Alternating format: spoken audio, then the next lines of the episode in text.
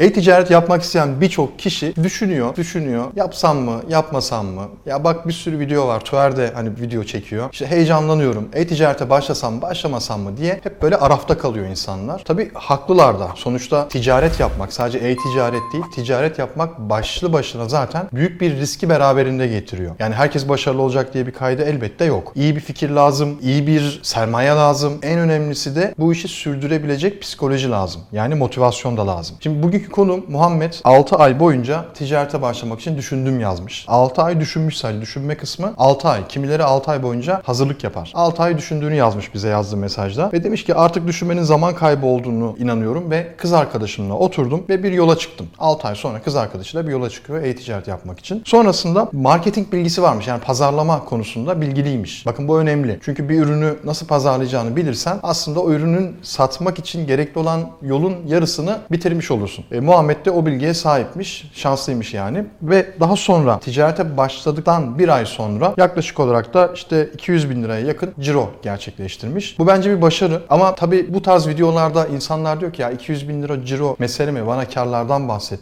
diyen insanlar var. Kimisi diyor ki ya %1 kazansa 10 milyon ciro yapsa ne fark eder diyen insanlar var. Haklılar ama bana göre burada karlılık tabii ki önemli ama bana göre burada bir şeyi kafada tasarlayıp ondan sonra hayata geçirmek var. İşte tam bu noktada Muhammed e, bunu başaran bir kişi olarak zaten şu an karşımda. Rakam çok önemli değil. İstiyorsa buraya e, 1000 lira kazandım yazsın. Önemli değil. Sonuçta bir karar vermiş, bir yola çıkmış ve bunu yapmış. Kafasındaki şeyi kurmuş. E, büyütecektir elbette. Yani 5'e katlar, 10'a katlar. E, ama yola çıkmış. Şimdi yola çıkan biri olarak, bu arada hoş geldin. Ben hızlı bir şekilde girdim böyle ama yola çıkan biri olarak 6 ay tasarladıktan sonra bu işe başlayan bir insan, bir kişi, bir girişimci olarak neler yaşadın? Yani 6 ay boyunca düşündüm derken ne yaptın 6 ay boyunca? Şöyle e, 6 ay boyunca düşünmemin sebebi aslında en önemli konu benim için psikolojik destekti. Çünkü iş yapabileceğimi tahmin ediyordum. Yapabileceğimi de biliyordum. E, çok çalıştığım için bunu başarabileceğimi biliyordum. Ama psikolojimin bunu kaldıracağından çok emin değilim. Yoğun bir hayatım var. Yoğun bir iş hayatım var. Ne iş yapıyorsun? Ben aynı zamanda bir şirkette marketing yapıyorum. Marketing derken? Evet. Dijital pazarlama. Dijital pazarlama yapıyorum. Ee, bir buçuk yıl yazılım test edicisi olarak çalıştım. Son bir buçuk yılımda marketing bilgisi olarak yurt dışına satış yapıyoruz. Ne satıyorsunuz? Sosyal medya hizmetleri sağlıyoruz daha çok. Hmm.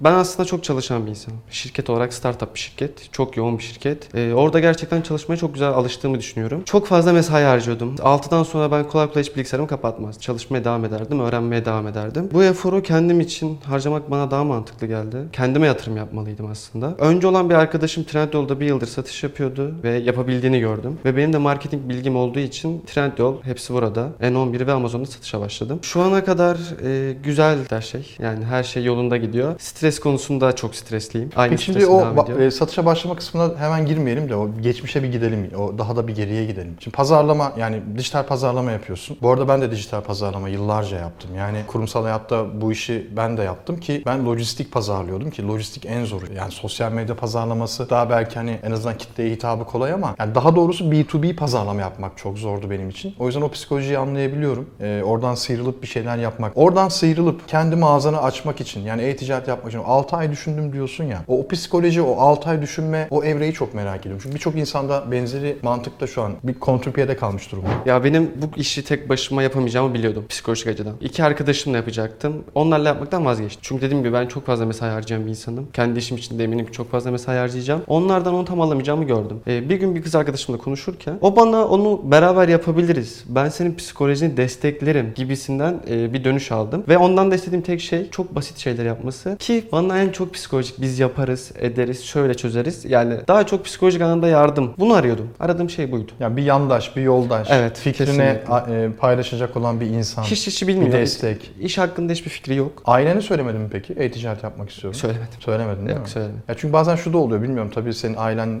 ne tür bir yapıda düşünüyor ama e, bazen bu tarz işleri aileye söylediğimiz zaman aile bazen şey diyor ya nedir o ben anlamıyorum diyor ya da bırak o işleri diyor o işler diyor "ka- para kaybedersin sen bak işine gücüne diyebiliyor. Yok demediler. Demediler değil mi? Ben mesela yıllar önce şey yapıyordum. Facebook üzerinden reklam satıyordum. Çok popüler bir Facebook sayfamız var. Zamanında satın aldık sayfayı. 1,5 milyon takipçi var. Orada ben işte reklam satıyorum. PayPal'dan e, kişi ödeme yapıyor vesaire. Bir gün işte böyle anneme anlatıyorum. Yıllar evvel çok eski hikayeler bunlar. Reklam başına 100 dolar para ödüyor. Anlatıyorum. Düşünüyor diyor ki iyi güzel diyor. Para kazanıyorsan iyi diyor. Ama anlamadığı belli yani. Hani sonuçta bilmiyorum şu an kaç yaşındasın? 21 yaşındayım. 21 yaşındasın. Yani aşağı yukarı hani e, 40-45 yaşında ya da 50 yaşında bir baban annen varsa hani belki bir tık daha şanslısın. Anlama ihtimalleri var. Ben de 41 yaşındayım sonuçta ama yine de aileye bu işi anlatmak biraz zor. Evet. Destek zor. almak da zor. Destek konusunda annemin güveni sonsuz. Çünkü dediğim gibi çok çalışıyorum ve ben hayatta şunu gördüm. Çok çalışarak istenen her şey yapılabilir. Bunu gerçekten gördüm. Ben 3 yıldır şirkette çalışıyorum. 18 yaşımda geldim İstanbul'a. Ya 3 yıldır gerçekten bana çok hep know-how alarak özellikle arkadaşlarım ve tanışlarım çevremdeki insanlar hep 35-40 yaşındaki insanlar. Çünkü onlarla aldığım bir fikir, onlardan duyduğum bir cümle bana çok şey katıyor. Gerçekten yani iş olarak da normal hayat olarak da çok iş kattığı için bir abim var. Her hafta yürüyüşe çıkarız. Sohbet ederiz. O, o da marketingci. Marketing hakkında ondan know-how alırım. Bana fikirler verir. Daha çok böyle bir çevrem var. Onlardan fikir alarak bu yola girdim. Peki 6 ay düşündün, karar verdin. İşte bir tane arkadaşından destek aldın ve artık kafa olarak da hazır olduğuna inandın. İlk ne yaptın? İlk ne yaptım? Araştırmaya başladım. Trendyol'a nasıl girilir? Hepsi buradaya nasıl girilir? Shopier zaten açmıştım daha önce hatırlamıyorum açtığımı. Bunları araştırdım. Ee, şirket açmam gerektiğini öğrendim. Ee, biliyordum ama şey şahıs şirket olarak kız arkadaşımın üstüne açtım komisyonlardan dolayı. Kız Şirket aç- arkadaşın açınca daha mı düşük komisyon ödüyorsun? Evet. İlk olarak başlangıçta kadın girişimcine yararlandık. 75 bine kadar Trendyol'un sağladığı %3 bir komisyon var. %3, %4 civarı. Hepsi burada da %8,5 yani %50 daha az komisyon ödüyorsunuz. Bundan yararlandık. Şirketi açtık. Onun adına Trendyol ve hepsi burada mağazamızı açtık. Sonra artık sıra şeye gelmişti. Ürün almaya. Ürün almak için nereden ne alınır onu buldum. İstoç. Ne aldınız? Ne alacağımızı bilmiyorduk. Çünkü şunu aslında şey yapabileceğimi biliyordum. Ürün araştırması yapabileceğimi biliyordum ve yapıyordum. Ama aradığım ürünün İstanbul'da olduğunu bilmiyordum. Ürün araştırma, araştırması yaptığımda İstanbul'da bulamayacağım için sırt çantamla beraber İstoç'a gittim. Mağazaları gezdim, ürünlere baktım, oturdum laptopumda. Trendyol'da hepsi burada ne kadar fiyata satılıyor bunu gördüm. Biz ilk başta çok güzel sezon girişi olarak çocuk su matarasına girdik. Okul dönemiydi çünkü. Bir tane ürünümüz çok tuttu Türkiye'de. Bizden başka da Trendyol ve hepsi burada satan kimse yoktu. En önemli şey avantajı buydu. İlk alma ben buradan 30 tane almıştım. Amacım ne ürün, ne kadar satacak bunu görmekti. Haftaya bir daha gittim 100 tane aldım. Sonraki hafta gidip adamdaki 250 tane 250 tane stoğun hepsini aldım. E nasıl taşıdın onları? Taksi, Taksiyle. ablamın arabasıyla. Bu arada İstanbul'da bulamayacağımı biliyordun de İst- İstoç İstanbul'da değil mi ya? Şöyle, Bir şey mi kaçırdım? Yurt dışında araştırdığım ürünü İstanbul'da bulup bulamayacağım konusunda Ha. korkum vardı. Anladım tamam. O yüzden dedim ki buna zaman kaybetmeyeyim. Gidip orayı gezeyim. Gezdim gördüğüm ürünleri hemen Trendyol'dan araştırmasını yapayım. Peki şimdi mağazanı daha açmadın. 30 tane ürün aldın. Mağazamı Ha, açmıştım. açtın 30 tane ürün aldın. Satışa başlamadın ama Daha onaylanmamıştı. Satışa da başlamamıştım. E, ürünleri gittin eve bir yere koydun. Evet, home E, office şeklinde. tamam. Ondan sonra o 200 küsür 300 neyse işte o, o stokları da aldın. O sıra satış yapıyor muydun? Ürün satıyor ilk muydun? aldığımda hiç satış yapmamıştım. Ürünü getirdim, ürünleri yükledim ve satış yapmaya başladım. Ha, Riskli aslında. Şansın orada yaver gitmiş. Satabileceğimi biliyordum. E ne yaptın peki? Nereden biliyordun satış yapacağını? Ne yaptım? SEO yaptım. Artı reklam. Hı, Ee. Trendyol'u biraz inceledim. Kimse SEO yapmıyordu. Kısa kısa açıklamalar. Benim ürünümün açıklamaları minimum 10 bin anahtar kelime. 10 bin kelimeden oluşuyor. Hı hı. 30 bine kadar zaten sınırı var. SEO yaptım. SEO yaptıktan sonra ben biz ilk iki günde hemen satış yapmaya başladık ama çok az. Bir tane iki tane. SEO'nun tek başına etkili olmadığını gördüm ve zaten SEO'nun oturması en az bir ay iki aydan bahsediyoruz. Google'ın taraması ve oturması. Dedim ki buna bir şey daha lazım. Ne? Görüntülenme. Hemen reklam çıktım. Reklamı da aldıktan sonra benim ürünlerim artık yavaş yavaş yukarı çıkmaya başladı. E, Yıldızlı ürünlere geçtiğimi gördüm. Benim üründe hiç yıldız yok. E, yaptığım SEO ve reklamın beni yıldızlı ürünlerin üstüne çıkardığını gördüm. E, ürünlerim artık üste gelmişti. Benim ürünüm UFO Matara'ydı. Google'a UFO Matara yazdığımda bir rakibim vardı. Ama benim ürünün aynısı değildi. Onu da Google'da geçtiğimi gördüm. Bu beni daha çok motive etti. Dedim ki evet şu an doğru bir şey yapıyorum ve bunun üstüne gitmeliyim. Daha çok e, incelemeye başladım. Görsel çeşitimi arttırdım. Videolar ekledim. Şimdi yavaştan nasıl kullanılır yazmaya başladım. Ama ürünü satabileceğimi biliyordum. Reklamlarla, e, SEO ile bir türlü bir ürün satacağımı biliyordum. Peki kadın girişimci desteği 75 bin TL'ye kadar geçerli. 200 bin liraya yaklaşmış ciro. Artık girişimci desteği kalmadı. Amazon'a şey Amazon diyorum pardon. Trendyol'a full komisyon ödüyorsun şu an. Evet şu an Ee, maalesef. şimdi öyle. birçok Trendyol satıcısının en büyük şikayeti şu. Ben Trendyol'da yayınlar yaparken sürekli yorumlar böyle altta akıyor. Tabii yapacak bir şey yok elimde yani ben sonuçta ben de Trendyol satıcısıyım. Gördüğüm hep şey şu. İnsanlar diyor ki birincisi diyor komisyon çok yüksek diyor. Dörtte birini Trendyol'a veriyoruz diyor. Tamam haklılar. Ee, müşteri keyfi iade yapıyor diyor. İade kavga bedelini biz ödüyoruz diyor. Tamam yine haklı. Sonuçta satıcı bir orada bir mesuliyeti olmaması lazım baktığınız zaman ama ticaret kanunu sonuçta bunu e, beraberinde getiriyor. Onun haricinde işte geç kargodan işte ceza alıyorsun, ceza faturaları geliyor. E, derken hepsini üst üste koyduğun zaman ortak görüş şu ki buna ben de katılıyorum. E, satın aldığın yani üretim maliyeti atıyorum 10 TL olan bir ürünü 3-4 kat fiyatına satmadığın zaman kar edemiyorsun. Çünkü giderlerin yüksek, kargo bedelleri de yüksek. İaden de %10'sa zaten iyice böyle dibe çöküyorsun. Burada nasıl bir karlılık tutturdun? Yüzde kaç bir karlılığın var ve bu durumlar karşısında neler yapıyorsun?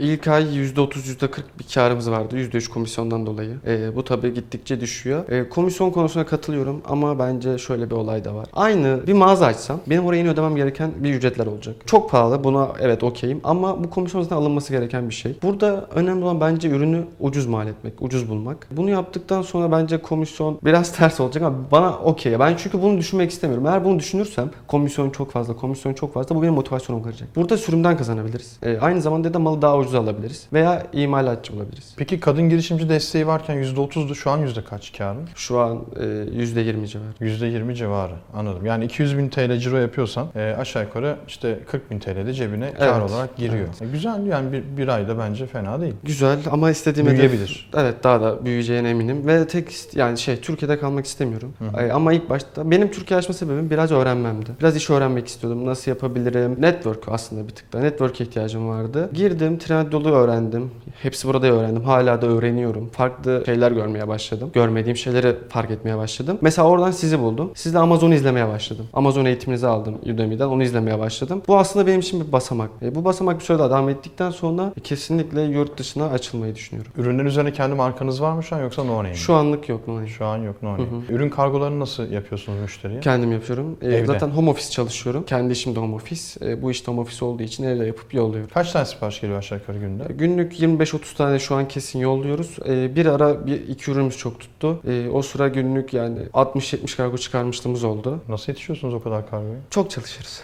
Çok çalışıyorsun. Durmadan paket yap vesaire. evet durmadan paket E, yapıyoruz. faturalarını kesiyorsun bir yandan. E-fatura sistemi kullanıyoruz. Hı hı. Toplu fatura kesiyoruz. Onda da zaman kaybettiğimi fark ettim. Çünkü gerçekten büyük bir zaman harcıyordum fatura kesmeye. E, Dedim ki bunu artık böyle yapmayayım. Daha hızlı bir şekilde Trendyol üzerinden e-fatura şeklinde kesiyorum. Otomatik kesiliyor zaten. Evet. e, bayağı iyi. Aslında şöyle neye çok zamanımı harcıyorsam bunu azaltmaya çalışıyorum. Ki işe daha fazla yoğunluk vereyim. Yani daha mesela e-faturayı kesiyordum. Artık Trendyol üzerinden direkt otomatik kesiyorum. Kargo sadece şu an beni çok zorluyor. Ne bir işe çok zaman ayırıyorsam o işe harcayacağım zamanı biraz daha aza düşürüp onu marketing yapmaya harcıyorum. Veya araştırma, rakip analizi çok fazla yapıyorum. Nasıl satıyor, ne kullanıyor, anahtar kelime çoğu kullanmıyor zaten. Ee, hangi kategoride açmış, farklı bir yol izliyor mu daha çok bunları inceliyorum. Şey yapabilirsin mesela hani pazarlamaya daha fazla vakit ayır diye. Belki maliyetlerin biraz bir tık artabilir ama en azından sen o artan maliyetini yeni ürünler bularak karlığa, avantaja çevirebilirsin. Çünkü satın alınamayan tek şey zaman burada. Yani zamanı efektif Kesinlikle. kullan. Her şeyi satın alırsın ama zamanı alamazsın. O yüzden şey yapabilirsin. Ürünleri evde yığmak yerine, kargolamak yerine bir tane internette araştır. Türkiye Fulfillment, e-ticaret lojistiği. Google'a yazar. Biliyorsun zaten bu tarz şeyleri. Evet. Tahmin ediyorum. Pazarlama yaptığın için söylüyorum. Bir yerle anlaşırsın. Gönderirsin bütün stokları oraya. Dersin ki siparişim geldikçe beni uğraştırmayın. Siz otomatik Trendyol panelimden ki onların entegrasyonları mutlaka oluyor. Birçoğunun var çünkü. Otomatik siparişlerimi görün. Müşteriye benim kargomu gönderin. Bana anlık olarak hani kaç stoğum kaldığını, depoda ne kadar malım kaldığını söyleyin. Ben İstoç'ta işte toptancımı ararım. Abi bana bu üründen 500 tane yap. Nereye teslim edeceksin? İşte Bağcılar'daki bilmem ne deposuna. Ürünleri de öyle hallederim. Yani ürünler benim için bir telefon uzaklığında olur. Ne ellerim, ne koklarım, ne dokunurum, ne ambalajlarım hiçbir şey yapmam. Fatura da otomatik kesiliyor. Sadece neye odaklanırım? Asıl işine. Yani pazarlamaya, dijital pazarlamaya. İşte daha fazla ürün bulayım, daha fazla e, optimizasyon yapayım, işte ne bileyim keyfe keder ürün videosu çekeyim, deneyim videosu çekeyim. Bunlara odaklanırsın. Daha mantıklı. Kesinlikle şu an onu araştırmaya başladım. Görüştüğüm yerler var. Biraz da şey alıyorum. Ya mesela duyduğum şeyler şöyle. Tam araştırmaya başladım ama tam detaylı incelemedim. Kalan stok miktarını öğrenmeme gibi durumlar yaşanıyormuş. Gibi gibi farklı şeyler yaşanıyormuş. Şu an bunu araştırma evresindeyim. Çünkü gerçekten kargoya da çok fazla zaman harcıyorum. Onu da minimale, minimale indirip daha çok dediğim gibi marketing üzerine yoğunlaşmakta fikrim. E-ticarete yeni başlayacak. Yani Trendyol olarak söylemiyorum. Hepsi burada olur, Amazon Türkiye olur. Yani Türkiye'de e-ticarete başlamak isteyen bir insan için önereceğin, tavsiye edeceğin kilit nokta ne? Ya ben şunu yaptım, kaybettim, siz yapmayın. Ya da şunu yaparsanız benim e, boşa geçen 3 aylık zamanımı satın almış olursunuz ve sizin için daha kolay olur işler diyebileceğin böyle hap bilgiler var mı? Bence kesinlikle marketing öğrenmeleri lazım. Pazar çok geniş. Marketing bilmeden bu iş çok zor. Benim fikrim bu. Hem zaman kaybından kurtulurlar marketing bilgileri olursa. Ürün yükleyip şunu yapmamalılar. Ürün yükleyip bu ürün satsın diye beklememeliler. Ki saldırmalılar. Yani nasıl saldırmalılar? SEO yapmalılar. Rakipler ne yapıyor? Rakip bu müşteriyi nereden çekiyor? Instagram'dan mı çekiyor? Onu nereden görüyorsun? Ee, kullandığım tool'lar var. Ben mesela şunu araştırmaya başlamıştım. Biraz şaşırmıştım. Trendyol'un en çok trafik aldığı yer YouTube. Ben bunu TikTok olarak düşünmüştüm. Ben YouTube e, video reklamları vermeye başladım. Oradan müşteri kazandım. TikTok'a yönelmiştim. TikTok'a yönelmeyi bıraktım. Daha çok ne yaptım? YouTube'dan short videoları yaptım. Short kısa kısa videolar çektik. Bunlara reklam verdim. Çünkü şey görmüştüm. YouTube e, Trendyol'a gelen en çok trafik YouTube'dan geliyor. Bunu bu şekilde araştırma yapabilirler. Anahtar kelime araştırması yapmaları lazım. Kullandığım tool'lar var dedin. Neydi onlar? Ahrefs kullanıyorum. Ahrefs. Nasıl yazılıyor? A- Ahrefs Ha, diye yazılıyor. Ahrefs. Ahrefs diye yazılıyor. Ahrefs. Aşağıya yazarız onu. Ahrefs diye. Onu kullanıyorum. Ee, ücretli bir tool ama gerçekten marketing bilgisi için çok iyi. Ben şeyler araştırmıştım. İlk bu işe gireceğim zaman Trendyol'un mark reklam yönetimi nasıl olduğunu bilmiyordum. Google reklamlarında istediğiniz sayfaya belirtiyorsunuz ve reklam çıkabiliyorsunuz. Trendyol'da en çok reklam alan sayfalar incelemiştim. Onları bulmuştum. Bunlara reklam çıkmayı düşünmüştüm. Bu da benim bilmediğim içindi. Burada önemli konu gerçekten bir eğitim almalılar. Ucuz da yani Udemy'de gerçekten bir sürü eğitim var. Ee, oradan yararlanmalılar. Onun dışında marketing bilgisi onların işini destekleyecektir. Rakip analizi yapmak. Nasıl rakip analizi yapılır? Ben gidip tüm gün neredeyse rakiplerimin sosyal medya hesaplarına geziyorum. Ne yapıyorlar? Nasıl içerik çekiyorlar? Müşteriyi nereden topluyorlar gibi. Rakip analizi de yapıyorum. Bu konular bence önemli konular. Bunları net yapmaları gerekiyor. Anahtar kelime konusu çok önemli. Ben anahtar kelime araştırmasında şöyle bir şey gördüm. Çok önemli olduğunu biliyordum. Bir ürünüm var. Bu ürünün başlığında anahtar e, başlığı yanlış yazmış. Aslında ben başlığı yanlış yazmamış. Tüm Türkiye bu ürünü bu şekilde arıyormuş. Ve benim bu ürünüm birçok rakip olmasına rağmen şu an neredeyse onlara yaklaşmaya başladı. Anahtar kelime araştırmasıyla beraber. E, kimse bu şekilde başlık kullanmamış. Ben anahtar kelime araştırması yaptım. Türkiye'de 40 bin kişinin aylık ortalama olarak bu ürünü bu kelimeler adını buldum. Ve başlığımda bunu kullandım. Anahtar kelimelerimde, metinimde bunu kullandım. Ürün açıklamalarımda. Ve bu ürünü sattığını gördüm. Şey gibi mesela sneaker ayakkabı, işte sneaker nasıl e, yazılır? İşte SNE falan işte o- şekilde devam eder. Ama o nasıl okunur? Sini, i ile okunur. Sneaker. Şimdi herkes sneaker yazıyorsa mesela Google'da ayakkabıyı öyle aratıyorsa örneklenme yapıyorum tabii ki yani bilmiyorum ürünün sneaker mı? E, Dolayısıyla ne olacak? Sen onu başlığında kullanırsan, açıklamanda kullanırsan yani doğru örnek, örnek yapıyorum değil mi? Ne olacak? Trafik direkt olarak sana gelmiş. Doğru. Mesela omuz çantası olarak bildiğimiz şey var. Kimisi omuz çantası olarak kullanıyor, kimisi kol çantası olarak kullanıyor. E, bu gibi anahtar kelimeler gerçekten çok önemli. Bunun da burada da çok etkili olduğunu gördüm ve daha çok buraya zaman ayırmaya başladım. Bu şekilde gerçekten anahtar kelime araştırması nasıl yapılır, blog nasıl yazılır, ürün açıklamaları nasıl yazılır gibi ChatGPT işe yarıyor mu açıklamalarda? kesinlikle. Yani ChatGPT, yani şimdi Ahref'e girdik uygulamaya. Anahtar kelimeleri çıkarttık satacağımız ürünü. ChatGPT'ye dedik ki bana şu anahtar kelimeleri kullanarak bir ürün açıklaması yap. Ben bir tane işte sneaker ayakkabı satıyorum. Yapabilir ama benim özel kullandığım bir prompt var. Ya şöyle uzun bir metin var aslında. ChatGPT önce eğitiyorum. Nasıl yazması gerektiğini, kaç başlık istediğimi, kaç paragraftan oluşması gerektiğini, hangi anahtar kelimeleri kullanması gerektiği için önce eğitiyorum. Ee, ona bazı sorular soruyorum. Onları cevaplıyor. Anladığını hissediyorum ve en sonunda yazı yazdırmaya başlıyorum. Direkt o şekilde yaparsam metin çok kısa oluyor.